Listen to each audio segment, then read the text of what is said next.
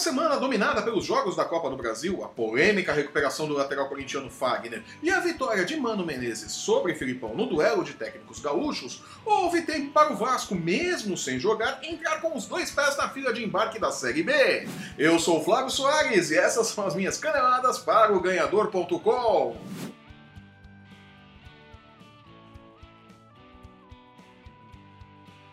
O meio de semana do futebol brazuca foi dominado pelos jogos de ida das semifinais da Copa do Brasil.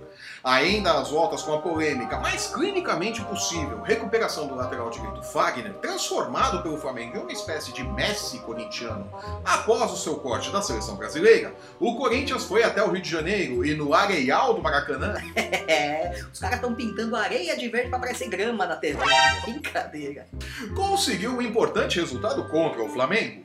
A goleada por zero a zero mostrou que Jair Ventura focará seu trabalho primeiro em consertar a defesa alvinegra e depois em arrumar soluções para o ataque, algo difícil quando se tem no elenco Roger, Jonathan Clayson e Romero. É, as opções do ataque do corintiano são complicadas. Sério, tio? Até o próximo dia vinte e seis, quando fará o duelo de volta no Itaquerão, Ventura terá acumulado impressionantes três semanas à frente do timão. E a expectativa é a de que, neste curto espaço de tempo, o time jogue tudo o que não jogou na temporada. Só que não. De todo modo, as chances de chegar à final da Copa do Brasil estão iguais. Basta uma vitória por qualquer placar para que Corinthians ou Flamengo se classifiquem. Sério? Tá difícil. No outro lado da chave, o duelo dos veteranos técnicos gaúchos com passagens pela seleção brasileira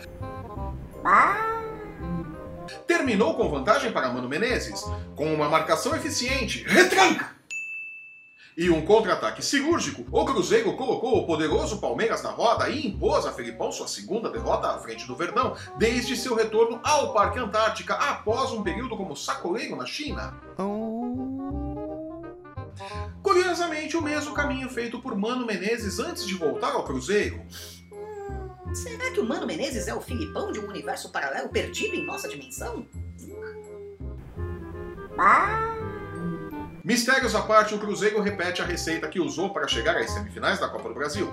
Venceu fora de casa os duelos de ida pelas oitavas e quartas de final contra Atlético Paranaense e Santos e confirmou a vaga em Minas.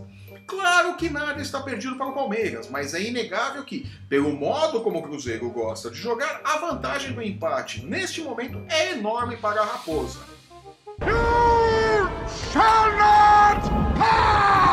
Pelo Campeonato Brasileiro, o Vasco nem jogou e conseguiu entrar no Z quatro.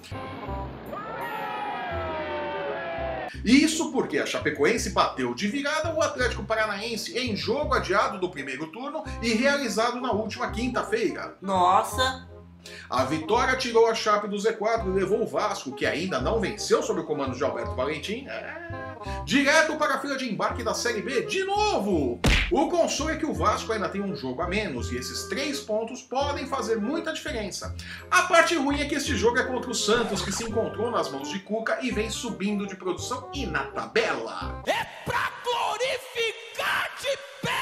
Falando em Brasileirão, a vigésima quinta rodada promete jogos interessantes, como Santos e São Paulo, no domingo. Um duelo que, dependendo do resultado, pode afastar o tricolor do líder internacional, que enfrenta a Chapecoense na Arena Condá no fechamento da rodada na próxima segunda-feira, sabendo exatamente o placar que precisa para se manter líder. O Palmeiras também tem um jogo complicado pela frente, encara o Bahia na Fonte Nova e pode ser surpreendido pelo tricolor baiano, que vem sendo um péssimo visitante, é verdade, mas um bom mandante. O Flamengo viaja até o Mané Garrincha, onde fará o clássico com o Vasco no sábado. É a grande chance do rubro-negro afundar ainda mais o Vascão no Z quatro. É, é rivalidade conta! Cruzeiro e Atlético Mineiro fazem o clássico dos patinadores. Os dois times seguem somando seus pontinhos, mas não empolgam ninguém no Brasileirão. A verdade é essa, né? Em Porto Alegre, o Grêmio recebe o Lanterna Paraná de Ouro na recuperação após a derrota no Grenal da rodada anterior. Ceará e Vitória fazem o duelo dos emergentes, enquanto que Botafogo tenta achar uma solução na sua luta contra o Z quatro, recebendo o América no Engenhão. É um duelo complicado para o Botafogo. Depois do baque da virada que tomou da Chapecoense na última quinta-feira, o Atlético Paranaense recebe o instável Fluminense, precisando dos três pontos para se manter longe do Z quatro. O problema é que o Fluminense também precisa ganhar. Isso, isso, isso, isso, isso, isso. E o Corinthians fecha os jogos do domingo, recebendo o Sport no Itaquerão e precisando fazer as pazes com a vitória, se não quiser passar as próximas rodadas, se preocupando mais com o Z quatro do que com o top dez, né? Porque o G seis está meio difícil, vamos falar sério, né? A vantagem para o Corinthians é que metade do time do Sport é do Corinthians, né? Então eles não vão poder jogar. E com esse esquenta para a vigésima quinta rodada do Brasileirão, fico por aqui. Eu sou o Flávio Soares e essas são as minhas caneladas para o ganhador ponto com. Acabou! Se você está assistindo esse programa pelo YouTube, aproveite, assine o nosso canal e veja nossos programas sobre N F L, U F C, basquete, M M A e o Campeonato Mundial de Departamentos Médicos. O Corinthians segue liderando.